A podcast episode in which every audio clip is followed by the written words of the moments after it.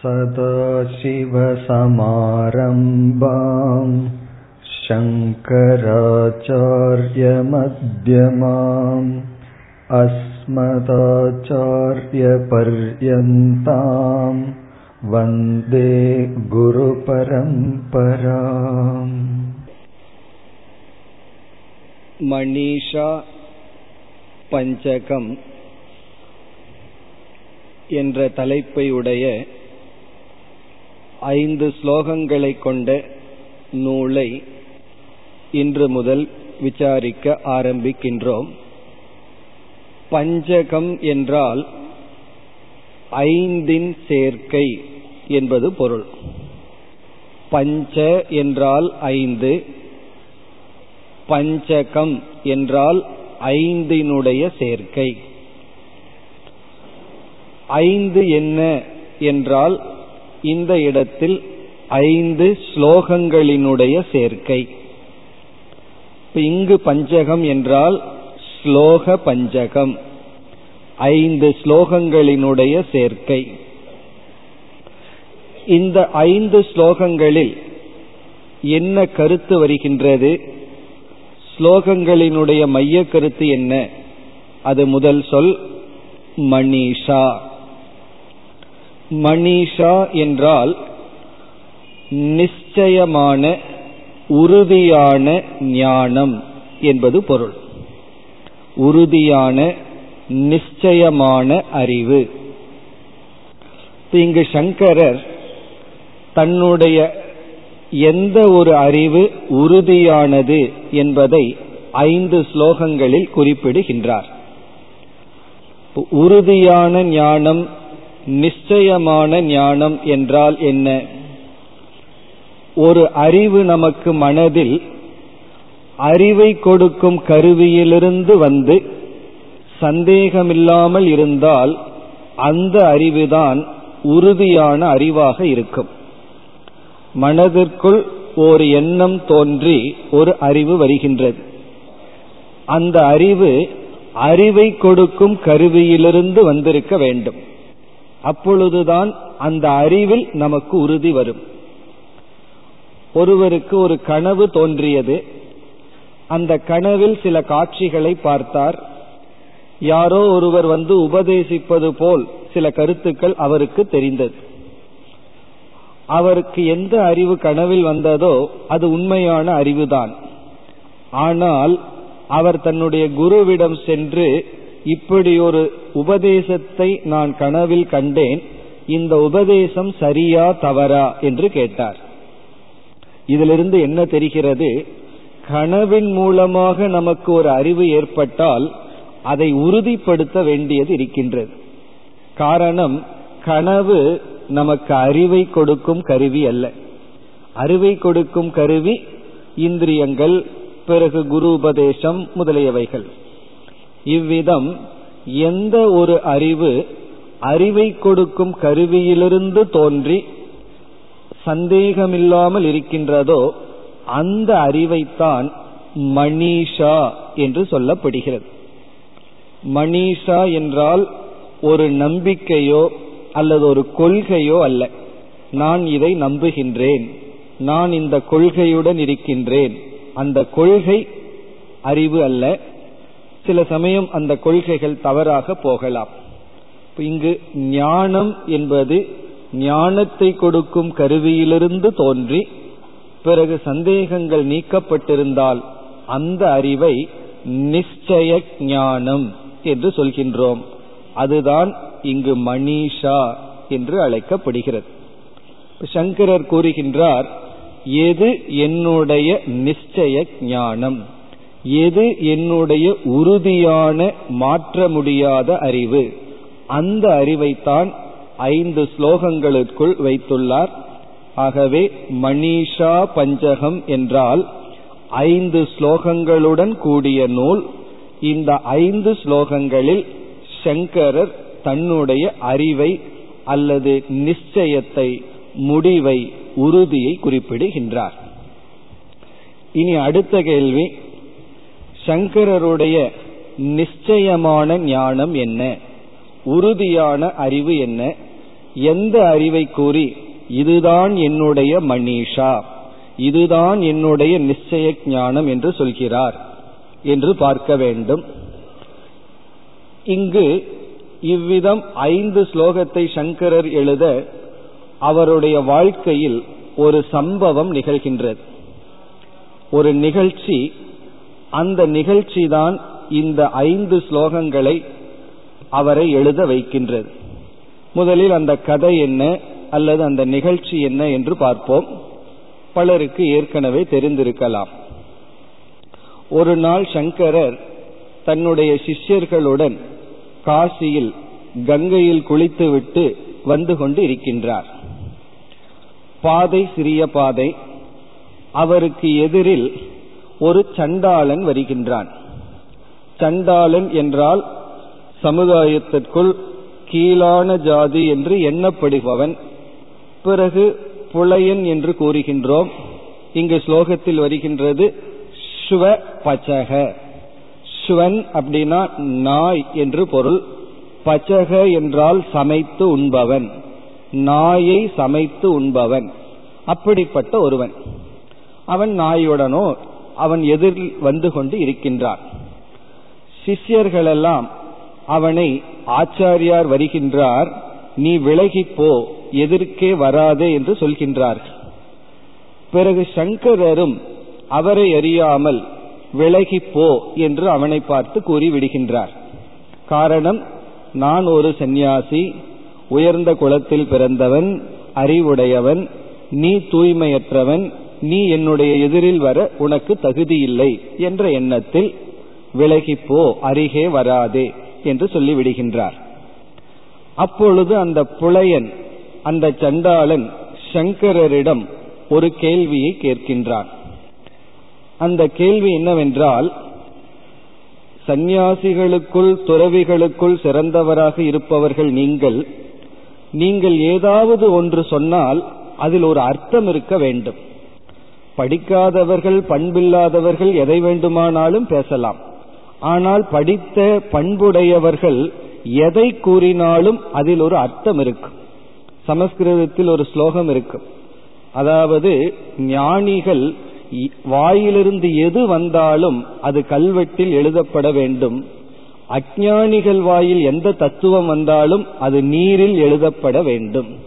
காரணம் என்றால் அதில் ஒரு அர்த்தம் இருக்காது. ஞானிகள் சாதாரணமாக ஒரு வார்த்தை கூறினாலும் அதில் உள்பொருள் இருக்கும். ஆகவே நீங்கள் ஒரு பெரிய ஞானிகள் உங்களுடைய சிஷ்யர்களோ மற்றவர்களோ கூறட்டும் ஆனால் உங்களுடைய வார்த்தையில் ஏதோ ஒரு பொருள் இருக்க வேண்டும். எப்படி? இப்பொழுது என்னை விலகிப்போ என்று சொன்னீர்கள். நான் இப்பொழுது உங்களிடம் கேட்கின்றேன் எதிலிருந்து எது விலக வேண்டும்? அதாவது உங்களுடைய உடலிலிருந்து என்னுடைய உடல் விலகி போக வேண்டுமா? உங்களுடைய உடலும் உணவினால் ஆனது என்னுடைய உடலும் உணவினால் ஆனது அன்னமயமான உடல் அன்னமயமான உடல். பிறகு உங்களுடைய உடலும் உண்மையிலேயே ஜடமான ஒரு பொருள் தசையினாலும் எலும்பினாலும் இரத்தத்தினாலும் ஆனது என்னுடைய உடலும் ஜடமானது. உடலிலிருந்து உடலை விலகி போக கூறுகிறீர்களா? உண்மையில் அப்படி கூற முடியாது காரணம் இரண்டும் உடல்கள்தான். இரண்டும் பிணமாக போவதுதான். இரண்டும் உணவில் தோன்றி உணவில் வாழ்ந்து உணவில் மடிய உணவாக போக போகின்றது. அது மட்டுமல்லாமல் நாம் ஜடமான பொருளிடம் எதையும் பேச முடியாது. நம்ம வாட்சிடமோ அல்லது மைக்கிடமோ அல்லது டேபிளிடமோ பேசிக்கொண்டிருக்க மாட்டோம். காரணம் அது ஜடமான பொருள். நீங்கள் உடலை பார்த்து பேச முடியாது உடல் ஜடமானது. ஆகவே ஜடமான உடலிலிருந்து ஜடமான உடலை விலகிப்போ என்று நீங்கள் சொல்லி இருக்க வாய்ப்பில்லை. காரணம் நீங்கள் ஞானிகள். இந்த உடலிடம் பேச முடியாது விலகிப்போ என்றாலும் அது போகாது அது ஜடமானது. பிறகு இனி ஒன்றை இருக்கலாம். உடலிலிருந்து உடலை விளக்க முடியாது விலகிப்போ என்று சொல்ல முடியாது அல்லது உடலுக்குள்ளில் இருக்கின்ற அறிவு சொரூபமான சைத்தன்யம் ஆத்மாவை நீங்கள் விலகிப்போ என்று சொல்கிறீர்களா? உடலிலிருந்து உடலை விலகிப்போ என்று சொல்கிறீர்களா? அல்லது உடலுக்குள் உயிராக இருந்து கொண்டிருக்கின்ற ஆத்மாவிலிருந்து ஆத்மாவை விலகிப்போ என்று சொல்கிறீர்களா? அப்படியும் உண்மையில் சொல்ல முடியாது. காரணம் உங்களுடைய ஆத்மாவும் என்னுடைய ஆத்மாவும் ஒன்றுதான் என்பது ஞானியாக இருக்கின்ற உங்களுக்கு தெரியும். அது மட்டுமல்ல ஆத்மா எல்லா இடத்திலும் வியாபித்து இருக்கின்றது. எங்கும் வியாபித்திருக்கின்ற ஆத்மா ஒரு இடத்திலிருந்து இனியொரு இடத்திற்கு எப்படி செல்லும்? ஒரு பானையை இனியொரு இடத்தில் கொண்டு வைக்கலாம். ஆனால் பானைக்குள் இருக்கின்ற ஆகாசத்தை ஒரு இடத்திலிருந்து இனியொரு இடத்திற்கு மாற்ற முடியாது. காரணம் அந்த ஆகாசம் எல்லா இடத்திலும் இருக்கின்றது. ஆகவே உடலிலிருந்து உடலை விலகிப்போ என்று சொல்கிறீர்களா? அல்லது சைத்தன்யத்திலிருந்து சைத்தன்யத்தை விலகிப்போ என்று சொல்கிறீர்களா? சைத்தன்யம் என்றால் உடலுக்குள் விளங்கிக் கொண்டிருக்கின்ற ஒரு அறிவு சுரூபம் பரமாத்ம சுரூபம் அல்லது ஆத்மா. இப்போ ஒரு ஜீவனை நம்ம ரெண்டா பிரிக்கிறோம். உடல் உடலுக்குள் வீற்றிருக்கின்ற ஆத்மா. எதை எதிலிருந்து விலகி போக சொல்கிறீர்கள்? இதுதான் அந்த சண்டாளனுடைய கேள்வி. நீங்கள் விலகிப்போ என்று சொல்வது உடலிலிருந்து உடலையா அல்லது ஆத்மாவிலிருந்து ஆத்மாவையா? உடலிலிருந்து உடல் விலகாது இரண்டும் ஜடமான பொருள். ஆத்மாவிலிருந்து ஆத்மாவை விளக்க முடியாது காரணம் அது எங்கும் வியாபித்து இருக்கின்றது. ஆகவே துறவிகளுக்குள் சிறந்தவரே நீங்கள் கூறுங்கள் எதிலிருந்து எது விலக வேண்டும். இதை கேட்டவுடன் சங்கரர் அந்த சண்டாளனுடைய பாதத்தை பாதத்தில் வீழ்ந்து வணங்கி இந்த ஐந்து ஸ்லோகத்தை எழுதுகின்றார். இந்த ஐந்து ஸ்லோகத்தில் என்ன வைத்துள்ளார்? இப்படி ஒரு கேள்வியை அந்த சண்டாளன் கேட்க வேண்டும் என்றால் அவனுக்கு ஜீவாத்மா பரமாத்மா இந்த இரண்டும் அடிப்படையில் ஒன்றுதான் என்கின்ற அத்வைத ஞானம் இருக்க வேண்டும். இப்படி ஒரு கேள்வி ஒருவன் கேட்கணும்னா இந்த அறிவு இருந்தால்தான் கேட்க முடியும். எந்த அறிவு? ஜீவாத்மாவும் பரமாத்மாவும் அல்லது ஈஸ்வரனும் அடிப்படையில் ஒன்றுதான் என்ற அத்வைத ஞானம். அந்த அத்வைத ஞானம் என்ன என்று இந்த ஐந்து ஸ்லோகங்களிலும் கூறி இந்த ஞானத்தை யார் உடையவர்களாக இருக்கிறார்களோ அவர்கள் பிராமணனாக இருந்தாலும் சண்டாளனாக இருந்தாலும் அவரே என்னுடைய குரு என்று இந்த ஸ்லோகங்களில் முடிக்கின்றார். இந்த அத்வைத ஞானம் யாருக்கு இருக்கின்றதோ அவர்தான் என்னுடைய குரு அவர் சண்டாளனாக இருக்கட்டும் பிறப்பில் அல்லது செயலில் அல்லது பிராமணனாக இருக்கட்டும் அவர்தான் என்னுடைய குரு என்று அவருடைய பாதத்தை வணங்கி இந்த ஐந்து ஸ்லோகத்தை எழுதியுள்ளார். அதுதான் மணிஷா பஞ்சகம். இப்ப சங்கரருடைய மணிஷா சங்கரருடைய உறுதியான ஞானம் என்ன என்றால் இந்த அறிவு யாருக்கு உள்ளதோ அவரே என்னுடைய குரு அவரே தேவர்களாலும் வணங்கத்தக்கவர் என்றெல்லாம் எழுதுகின்றார். ஒரு மனிதனுக்கு நாம் கொடுக்கின்ற உயர்ந்த ஸ்தானம் குரு என்கின்ற ஸ்தானம். ஒருவரை நம்ம குருன்னு பார்த்தோம்னா அந்த மனிதருக்கு நம்ம கொடுக்கின்ற உயர்ந்த ஸ்தானம். அதனாலதான் பள்ளியிலும் கூட அந்த எதுக்கு குருவா இருந்தாலும் சரி குருன்னு சொல்லி ஒரு ஆசிரியர்னு சொல்லி மாணவர்கள் பார்க்கும் பொழுது அந்த ஆசிரியர்கள் என்ன உணர வேண்டும் அதுவே இறைவன் எனக்கு கொடுத்த பெரிய வரப்பிரசாதம். சம்பளம் குறைவா இருக்கிறதுங்கிறது தான் ரெண்டாவது. என்ன குருங்கிற ஸ்தானத்துக்கு இறைவன் கொடுத்துள்ளாருங்கிறதே ஒரு உயர்ந்த இறைவன் கொடுத்த ஒரு பிரசாதம். அப்படி இங்கு சங்கரர் இந்த அறிவை உடையவர்தான் என்னுடைய குரு. அவரே இந்திரன் முதலிய தேவர்களாலும் வணங்கத்தக்கவர்கள் என்று இந்த அறிவுதான் ஒருவனை மேன்மையாக்குகின்றது என்ற கருத்துடன் இந்த ஐந்து ஸ்லோகங்களில் அமைத்துள்ளார். நாம் கொடுத்துள்ள இந்த பேப்பர்ல முதல் பக்கத்துல சண்டாளனுடைய கருத்து வருகின்றது. அதற்கு பிறகுதான் சங்கரருடைய ஐந்து ஸ்லோகங்கள் வர இருக்கின்றது. நாம் அந்த சண்டாளனுடைய ஸ்லோகத்திற்கு செல்வதற்கு முன் இந்த சம்பவத்திலிருந்து இந்த கதையிலிருந்து நாம் கற்றுக்கொள்ள வேண்டிய பாடம் என்ன என்பதை முதலில் பார்ப்போம். பிறகு நாம் ஸ்லோகங்களுக்குள் செல்லலாம். அதுவே நம்முடைய முகவுரையாக இன்று அமையட்டும். இந்த சம்பவத்திலிருந்து நிகழ்ச்சியிலிருந்து நாம் என்ன கருத்துக்களை புரிந்து கொள்ள வேண்டும்? இந்த நிகழ்ச்சி உண்மையா பொய்யாங்கிறது நமக்கு முக்கியம் அல்ல அந்த ஆராய்ச்சி நமக்கு தேவையில்லை. அது உண்மையா இருக்கலாம் பொய்யா இருக்கலாம் அது முக்கியமல்ல. ஆனால் சரித்திரத்தில் இப்படி ஒரு நிகழ்ச்சி இருந்தது போல் இருக்கின்றது. இதிலிருந்து நம்ம என்னென்ன பாடங்கள் கற்றுக்கொள்ள வேண்டும்? இந்த சம்பவம் நமக்கு புகட்டுகின்ற பண்பு வேல்யூஸ் என்ன? அதுல நான்கு பண்புகளை பார்க்க போகின்றோம். அதில் முதல் பண்பு ஜாதி அபிமான தியாகம். இந்த கதை நமக்கு புகட்டுகின்ற முதல் பண்பு ஜாதி அபிமான தியாகம். ஜாதி நமக்கு தெரியும் அபிமானம் என்றால் பற்று தியாகம்னா விட்டு விடுதல். ஜாதியின் மீது இருக்கின்ற பற்றை ஒழித்து விட வேண்டும். ஜாதி அபிமானம் நமக்கு இருக்கக்கூடாது. இந்த கம்யூனிட்டி இந்த காஸ்ட் இந்த ஜாதியை நான் சேர்ந்தவன் என்ற அபிமானம் வரக்கூடாது. இந்த அபிமானம் ரெண்டு விதத்துல வரலாம். கீழானதாகவும் நினைக்கலாம் மேலானதாகவும் நினைக்கலாம். நான் இந்த ஜாதியில பிறந்தவன்னு தன்னை உயர்வாக நினைத்து கொள்ளலாம். நான் இந்த ஜாதியில பிறந்தவன்னு தன்னை தாழ்வாகவும் நினைத்து கொள்ளலாம். இந்த இரண்டும் இருக்கக்கூடாது. இங்க அபிமானம் என்றால் உயர்வான மனநிலையோ தாழ்வான மனநிலையோ இருக்கக்கூடாது. இப்ப ஜாதி என்ற அபிமானத்தை விட வேண்டும். காரணம் என்ன? ஏன் சங்கரருக்கு முன் வந்து அவனை பார்த்து சங்கரர் உட்பட அனைவரும் போ முன் நிற்காதே விலகிப்போ என்று சொன்னார்கள். நீ கீழான ஜாதி நான் மேலான ஜாதி என்ற எண்ணம். ஆகவே அது கூடாது. சற்று நாம் சிந்தித்து பார்த்தால் இந்த உலகத்தில் எத்தனையோ வேற்றுமைகள் இருக்கின்றது. அந்த வேற்றுமைகளை சாஸ்திரம் இரண்டாக பிரிக்கும். ஒன்று வியாபகாரிகம் என்று.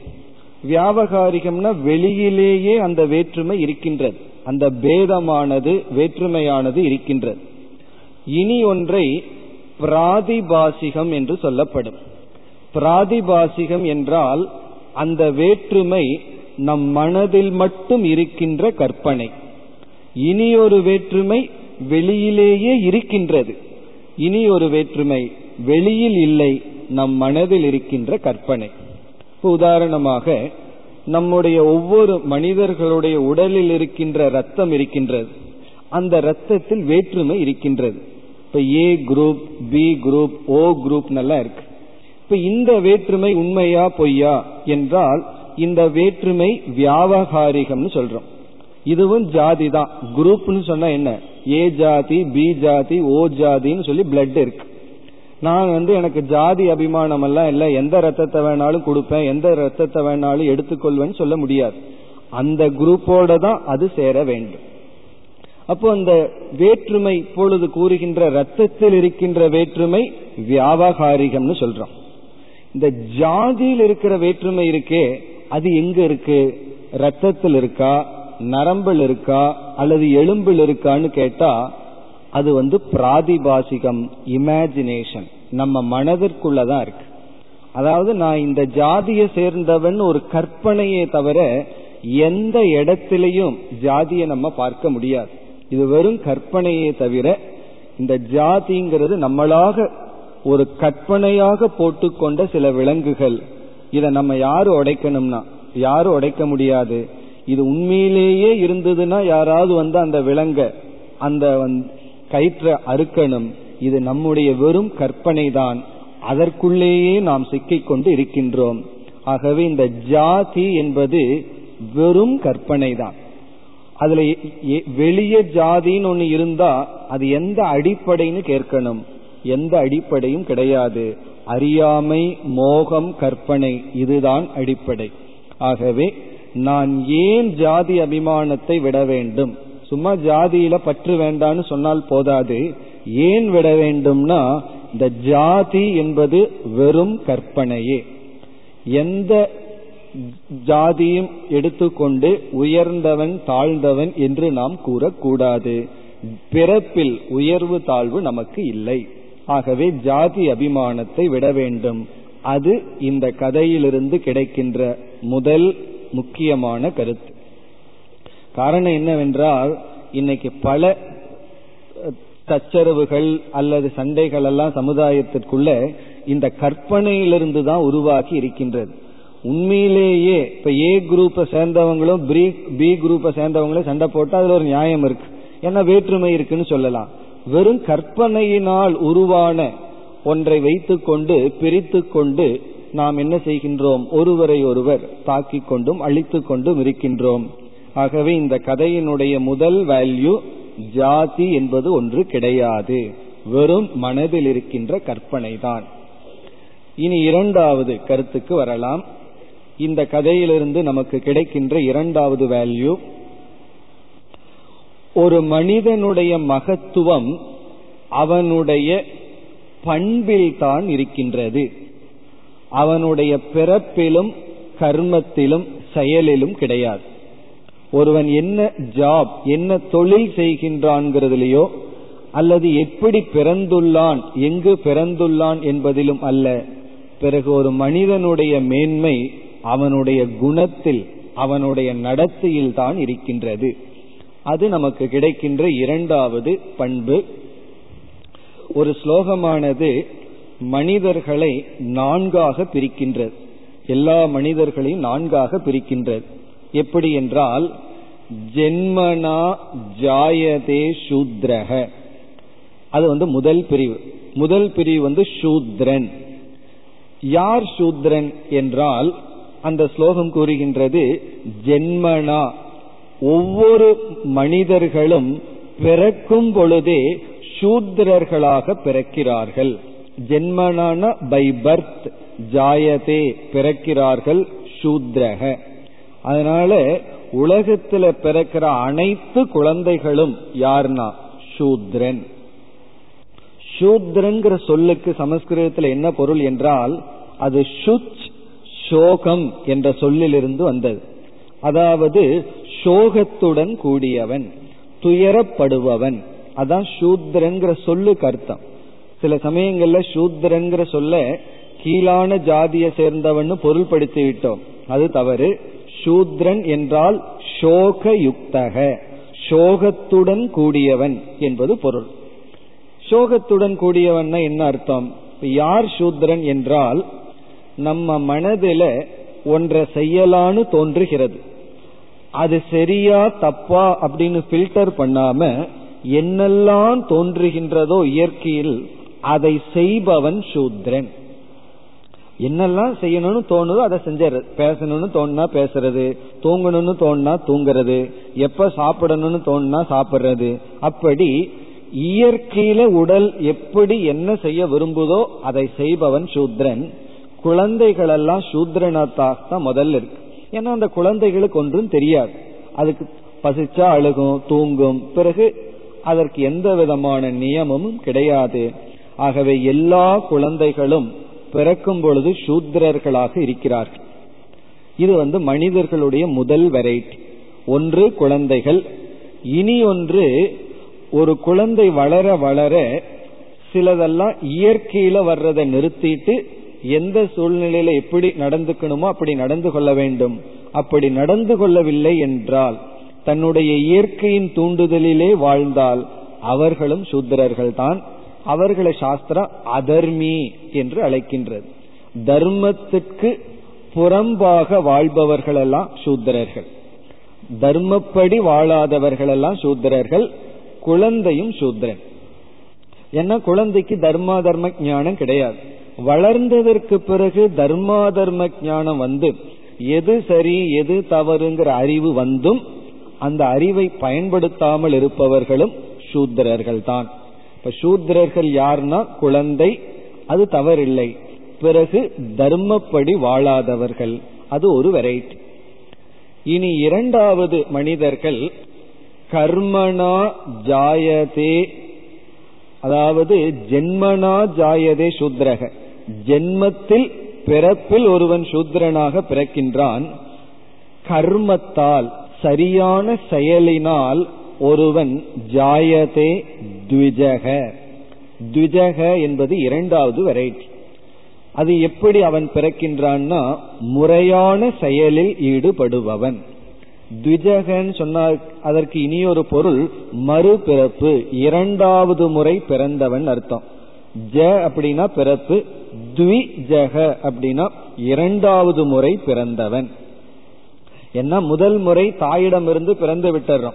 சூத்ரனா பிறந்திருக்கோம். நமக்கு எது செய்யணும் எது செய்யக்கூடாதுன்னு தெரியவில்லை. பிறகு பெற்றோர்கள் நமக்கு அறிவை புகட்டுகிறார்கள். இப்படித்தான் நடக்கணும். வலது கையில தான் சாப்பிடணும். இந்த நேரத்துல தான் நம்ம இதை செய்யணும்னு சொல்லி கொடுக்கின்றார்கள்.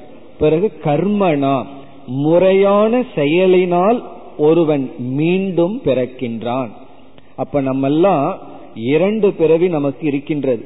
முதல்ல வந்து சூத்திரனா பிறந்திருக்கோம். பிறகு இப்படித்தான் செய்யணும் இதை செய்யக்கூடாது என்று சாதாரண ஞானம்.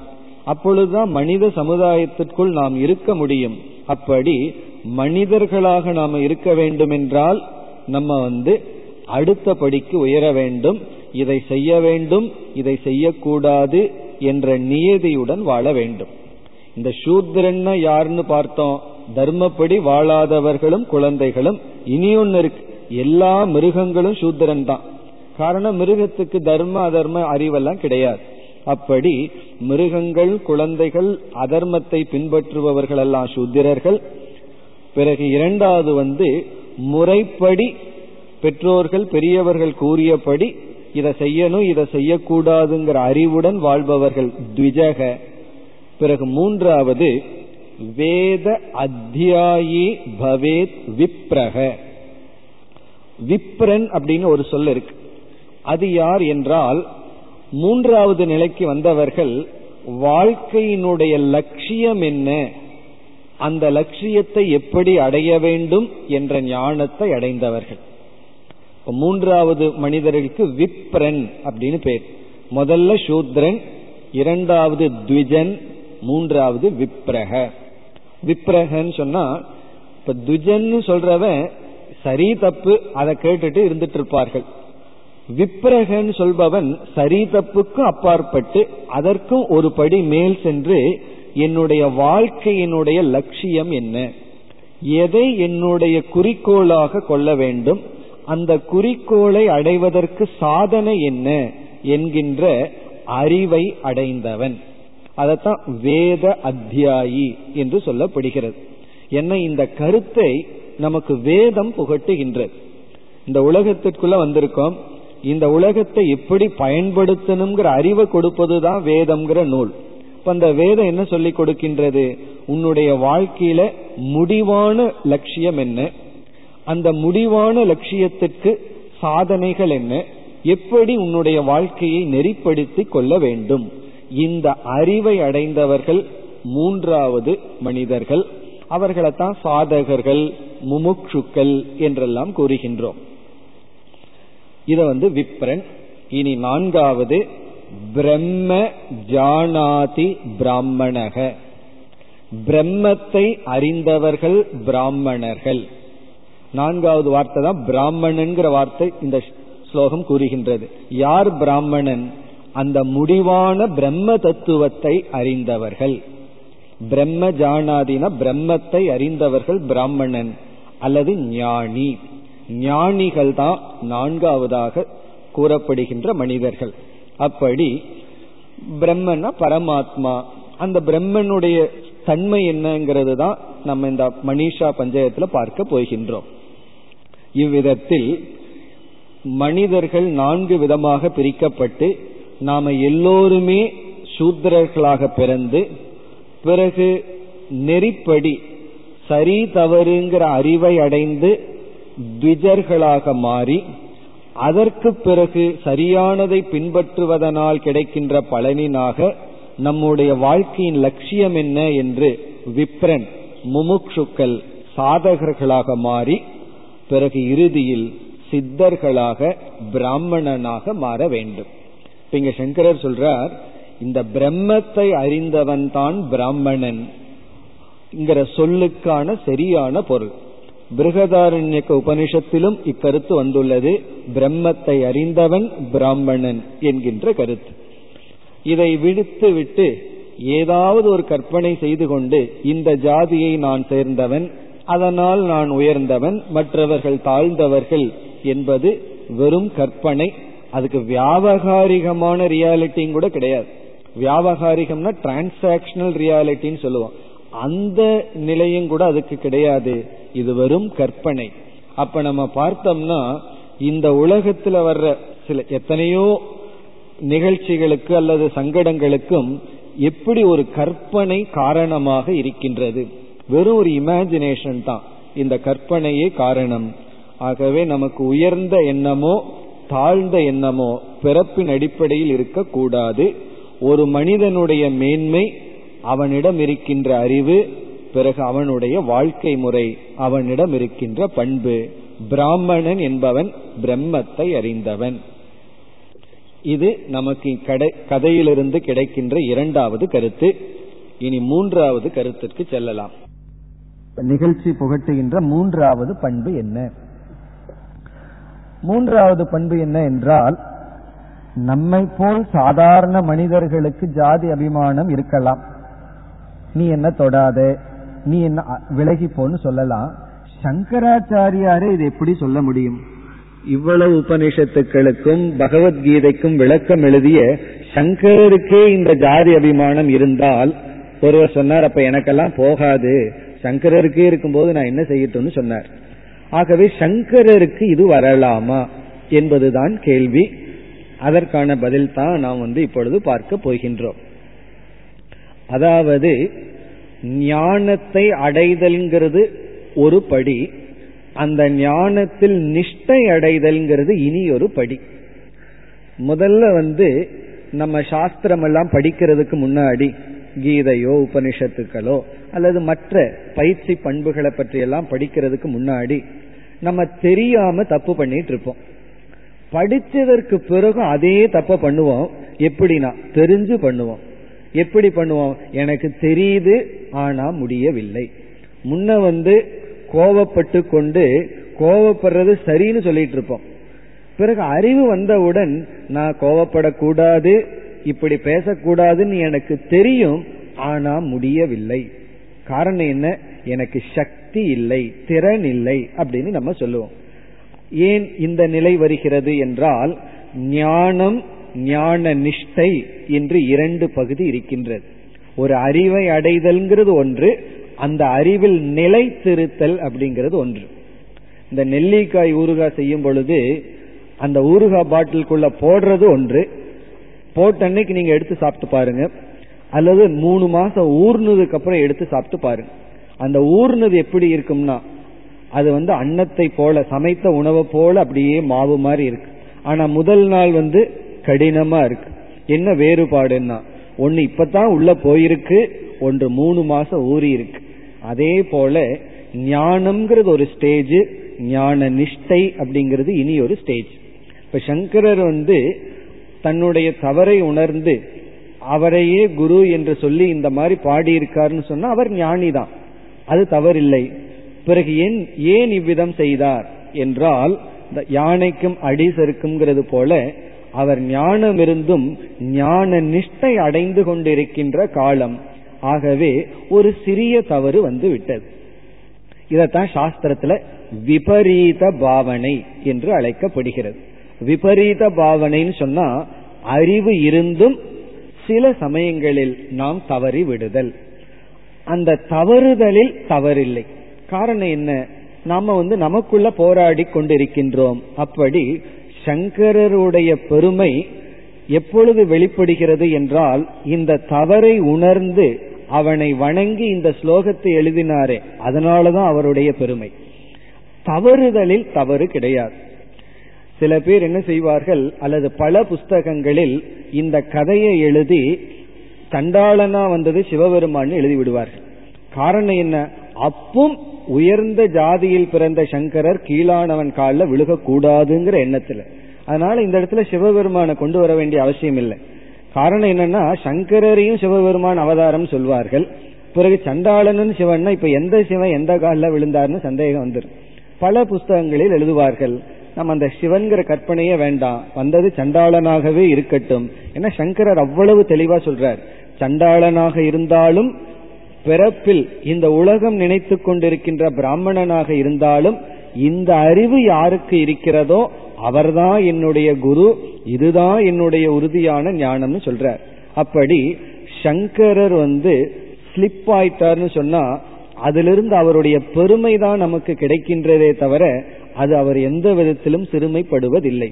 அப்படி நாம சில சமயங்கள்ல கோவப்பட்டோ சில சமயங்கள்ல தவறு செய்தாலும் தவறில்லை.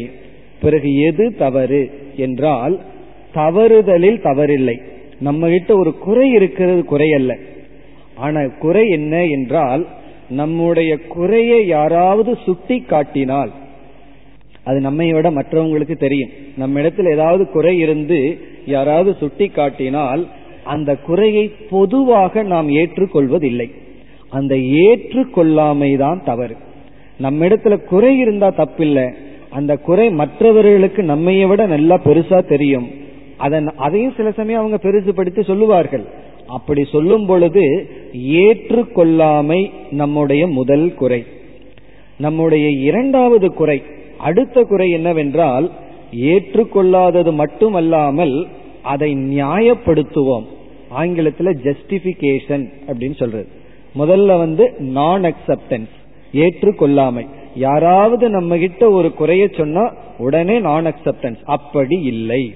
இரண்டாவது என்ன? இதனாலதான் நான் இப்படி இருந்தேன். ஜஸ்டிபிகேஷன் அது இரண்டாவது. மூன்றாவது வந்து அந்த குறை இருந்துட்டு போட்டுமே யாருகிட்ட தான் இல்லை. இப்படி ஒரு தத்துவம்.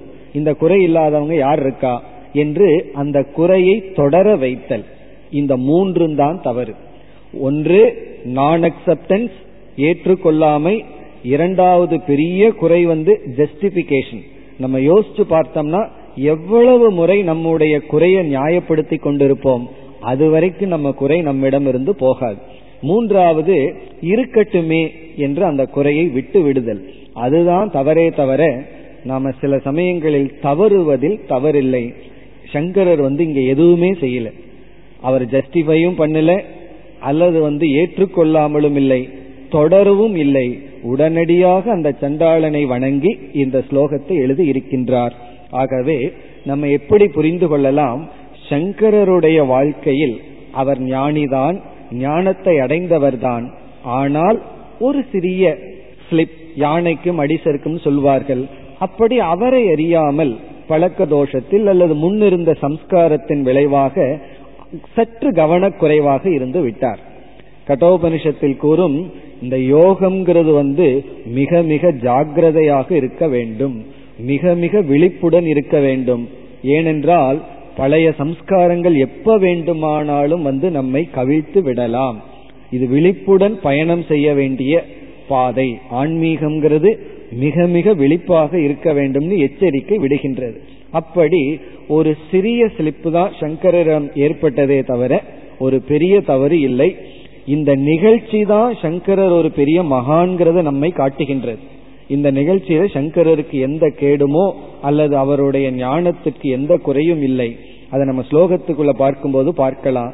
எவ்வளவு உறுதியாக எவ்வளவு தெளிவாக இந்த அறிவை அவர் உபதேசித்து இந்த அறிவு யாருக்கு இருக்கிறதோ அவரே என்னுடைய குருன்னு கூறுகின்றார்.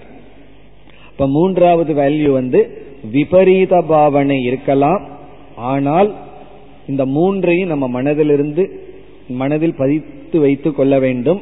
யார் நம்முடைய குறையை கூறினாலும் ஏற்றுக்கொள்ள வேண்டும். நியாயப்படுத்தக்கூடாது. குறைகளை தெரிந்தால் நீக்க முயற்சி செய்ய வேண்டும். குறைகள் இருக்கட்டுமே என்று விட்டுவிடக் கூடாது இதுதான் நமக்கு கிடைக்கின்ற பாடம். இனி இறுதியாக இந்த ஸ்லோகத்திலிருந்து கிடைக்கின்ற இறுதி லெசன் நான்காவது பண்பு. இது கொஞ்சம் சற்று உயர்ந்தது அல்லது மிக மிக சூக்மமானது அதை நாம் சம திருஷ்டிகி என்று அழைக்கின்றோம். சம திருஷ்டிகி சம நோக்கு அதான் அத்வைத திருஷ்டி. இதோடு அப்படியே நம்ம ஸ்லோகத்துக்குள்ள போறதுக்கு சௌரியமா இருக்கு. சமதிருஷ்டி. சமதிருஷ்டி என்றால் என்ன? அதையும் சரியாக நாம் புரிந்து கொள்ள வேண்டும். நம்ம வேதாந்தத்துக்குள்ள என்ன சொல்லுவோம்? எல்லாத்தையும் சமமாக பார்க்க வேண்டும். பேதம் இல்லாமல் பார்க்க வேண்டும். வேற்றுமை இல்லாமல் பார்க்க வேண்டும். அப்படின்னு சொல்லுவோம். அந்த ஒரு வேல்யூ இந்த கதையிலிருந்து நமக்கு கிடைக்கின்றது. சமதிருஷ்டி என்றால் என்ன? என்பதை சுருக்கமாக பார்ப்போம். திருஷ்டி என்றால் பார்வை. சம என்றால் சமமாக பார்த்தல். இந்த சமமாக பார்த்தல்னு சொல்லும் பொழுதே அங்கு ஏதோ விஷமம் இருக்குன்னு அர்த்தம். வேற்றுமை இருக்குன்னு அர்த்தம். வேற்றுமையே இல்லைன்னு சொன்னா சமமாக பாருங்கிற வார்த்தைக்கு அர்த்தம் இல்லை ஆகவே சமமாக அனைத்தையும் பார்க்க வேண்டும்னு சொல்வதிலிருந்து வேற்றுமைகளுக்குள்ளதான் சமத்தை பார்க்கணும் ஒற்றுமையை பார்க்கணும்னு நமக்கு புரிகின்றது. வெறும் ஒன்று மட்டும் இருந்தால் சமமா பாருன்னு சொல்ல முடியாது. அங்க வேற்றுமையும் இருக்கு. அந்த வேற்றுமைகளுக்குள் ஒற்றுமையை ஒன்றை பார்த்தல். அதான் சம திருஷ்டி. இங்க திருஷ்டினா பார்வைன்னு சொல்றோம். பார்வைன்னு சொன்னா கண்ணுல பார்ப்பதல்ல. உண்மையிலேயே நம்முடைய மனது தான் பார்த்து கொண்டு இருக்கின்றது. கண் மூலமா பார்க்குது. காது மூலமா நம்ம என்ன சொல்லுவோம் தெரியுமோ? கேட்டு பார்த்தேன். சுவைத்து பார்த்தேன். கண்ணுல பார்த்தேன்னு சொல்றோம். தொட்டு பார்த்தேன். இப்ப பார்த்தேன்னு சொன்ன என்ன? மனம் புலன்கள் வழியாக இந்த உலகத்தை அனுபவிக்கின்றது. அப்படி இந்த சம திருஷ்டிங்கிறது கண்ணிலேயோ காதலியோ அல்ல. சம திருஷ்டிங்கிறது மனதில் இருக்க வேண்டிய ஒரு ஞானம் ஒரு அறிவு. கண்ணே பகவான் எதற்கு படைச்சிருக்கார்? வேற்றுமையை காட்டத்தான். சம திருஷ்டி எனக்கு வேண்டும்னு சொன்னா நான் இந்த நூலை பார்க்கும்போது ஒரு இடத்துல ஒரு கலர் இருக்கு இனி ஒரு இடத்துல இனி ஒரு கலர் இருக்கே. கண்ணு வேற்றுமையை காட்டுதேன்னு சொல்லக்கூடாது. கண்ணு வேற்றுமையை காட்டுறதுக்கு தான் பகவான் படைச்சிருக்கார். அப்ப வந்து கேட்ராக்ட் வந்துட்டா எல்லாத்துக்கும் சமதிருஷ்டி வந்துடும் பார்க்கறதெல்லாம் ஒன்னா தெரியும். பிளாங்கா தெரியும். அது சமதிருஷ்டி அல்ல. கண்ணு வந்து எல்லாத்தையும் ஒன்றாகவே காட்டணுங்கிறது சமதிருஷ்டி அல்ல. கண்ணு வந்து வேற்றுமையை தான் காட்டும். அது வேற்றுமையை காட்டிட்டு இருக்கிற வரைக்கும் கண் ஒழுங்கா இருக்குன்னு அர்த்தம். ஆனால் கண்ணுக்குள் இருந்து பார்க்கின்ற மனம் இருக்கின்றதே அங்குதான் சமதிருஷ்டி தேவை. இப்ப வந்து எந்த இடத்துல எப்படிப்பட்ட திருஷ்டி வேண்டும்னு பார்ப்போம். நமக்கு வந்து ரெண்டு திருஷ்டி இருக்கு. ஒன்னு சமதிருஷ்டி இந்த சாக்கு முன்னாடி ஒரு வீய போட்டு அது விஷம திருஷ்டி வேற்றுமையுடன் பார்த்தல். அதை நம்ம வந்து சாஸ்திர ரீதியா தத்துவ ரீதியா எப்படி பார்க்கின்றோம்? காரிய திருஷ்டி காரண திருஷ்டின்னு பிரிச்சிடுறோம் நாம ஒரு பொருளை பார்க்கும் பொழுது ரெண்டு கோணத்துல பார்க்கலாம். ஆங்கிலத்துல ஆங்கிள்னு சொல்லப்படுது. ரெண்டு ஆங்கிள் பார்க்கலாம் அல்லது ஸ்டாண்ட் பாயிண்ட் அப்படின்னு சொல்லப்படும். அதான் கோணம். இரண்டு ஸ்டாண்ட் பாயிண்ட்ல பார்க்கலாம். ஒன்று காரண திருஷ்டி இனி ஒன்று காரிய திருஷ்டி. இதுல காரண திருஷ்டி தான் சம திருஷ்டி காரிய திருஷ்டி தான் விஷம திருஷ்டி. உதாரணம் பார்த்தா நமக்கு புரிந்துவிடும். இப்ப வந்து ஒரு கடைக்கு போறோம். அங்க விதவிதமான கலரோட விதவிதமான உருவத்துல பானைகள் எல்லாம் வைக்கப்பட்டுள்ளது.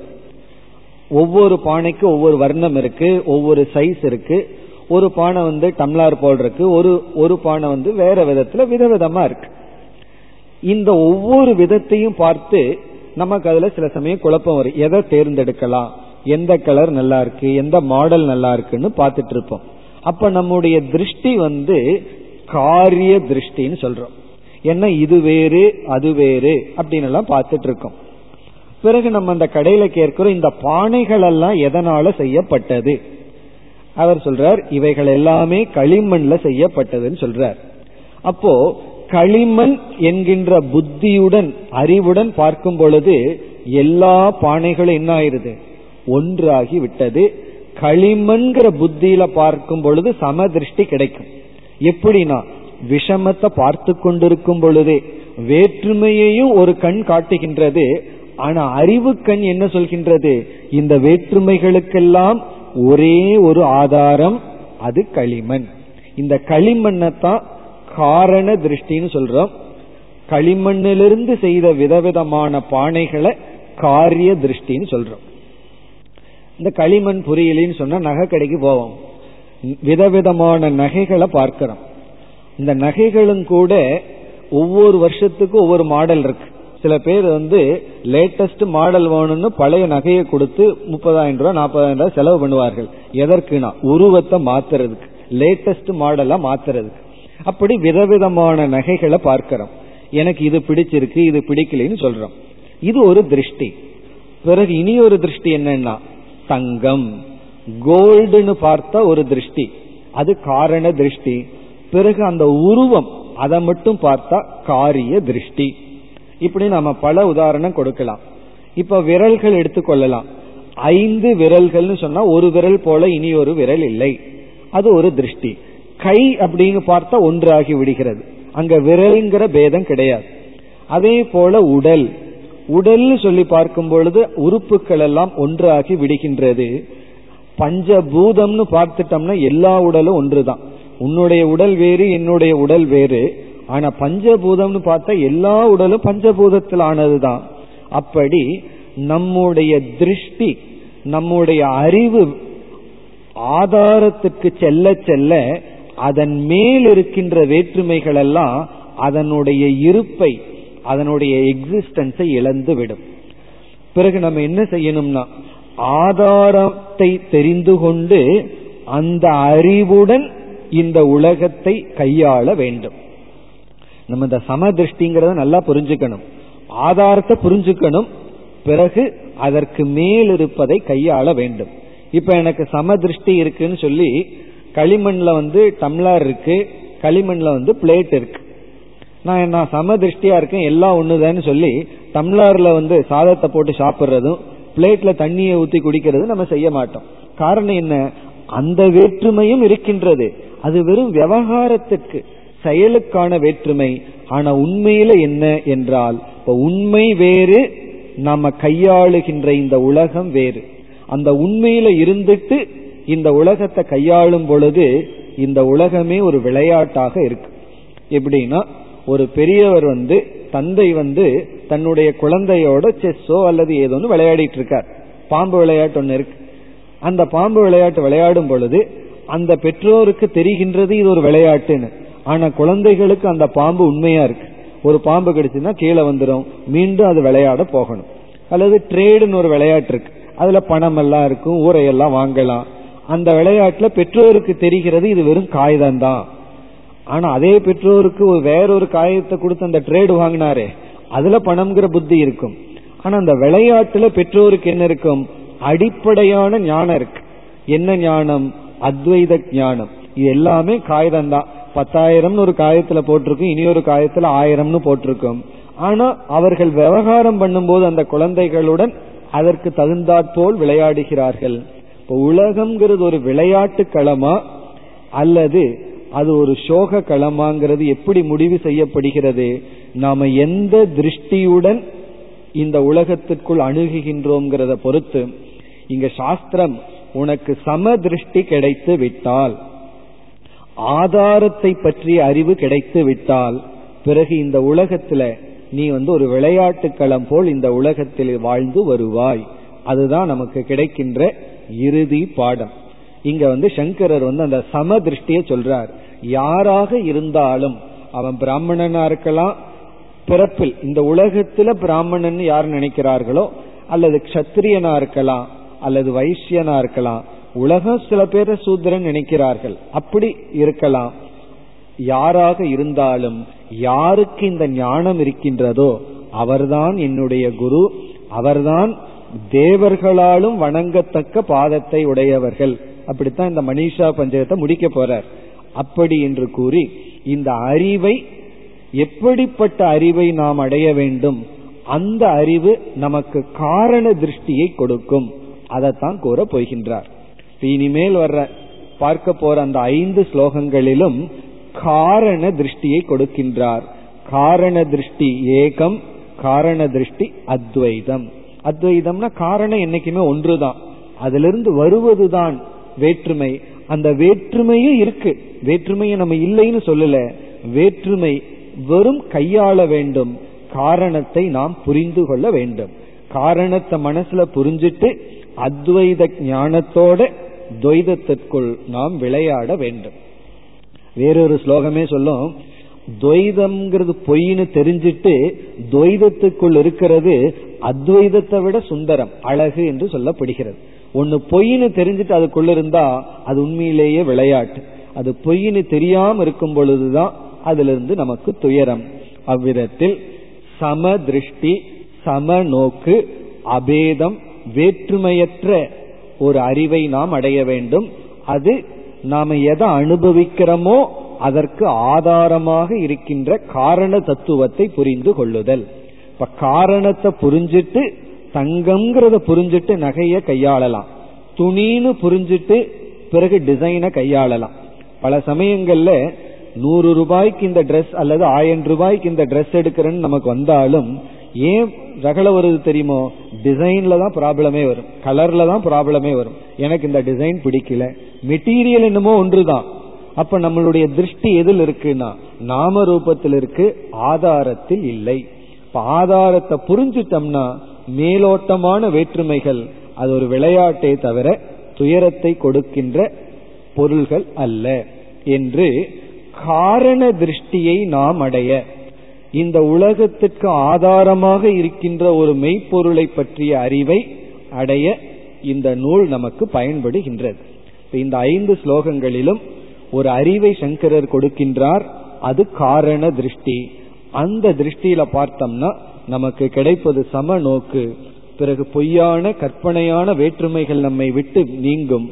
ஆனாலும் உலகத்தில் இருக்கிற வேற்றுமை இருக்கத்தான் இருக்கும். அதோடு நாம் வந்து மிக நன்கு இந்த உலகத்தில் இணக்கத்தை வைத்து மன மகிழ்ச்சியுடன் நம்முடைய வாழ்க்கையை நடத்துவோம். இந்த ஆனந்தத்தை பற்றி தான் நம்ம முடிக்க போகின்றோம். கடைசி ஸ்லோகம் ஆனந்தத்தை பற்றி வருகின்றது. அந்த ஆனந்தத்தை அடைய இவர் இங்கு அறிவை நமக்கு கொடுக்கின்றார்.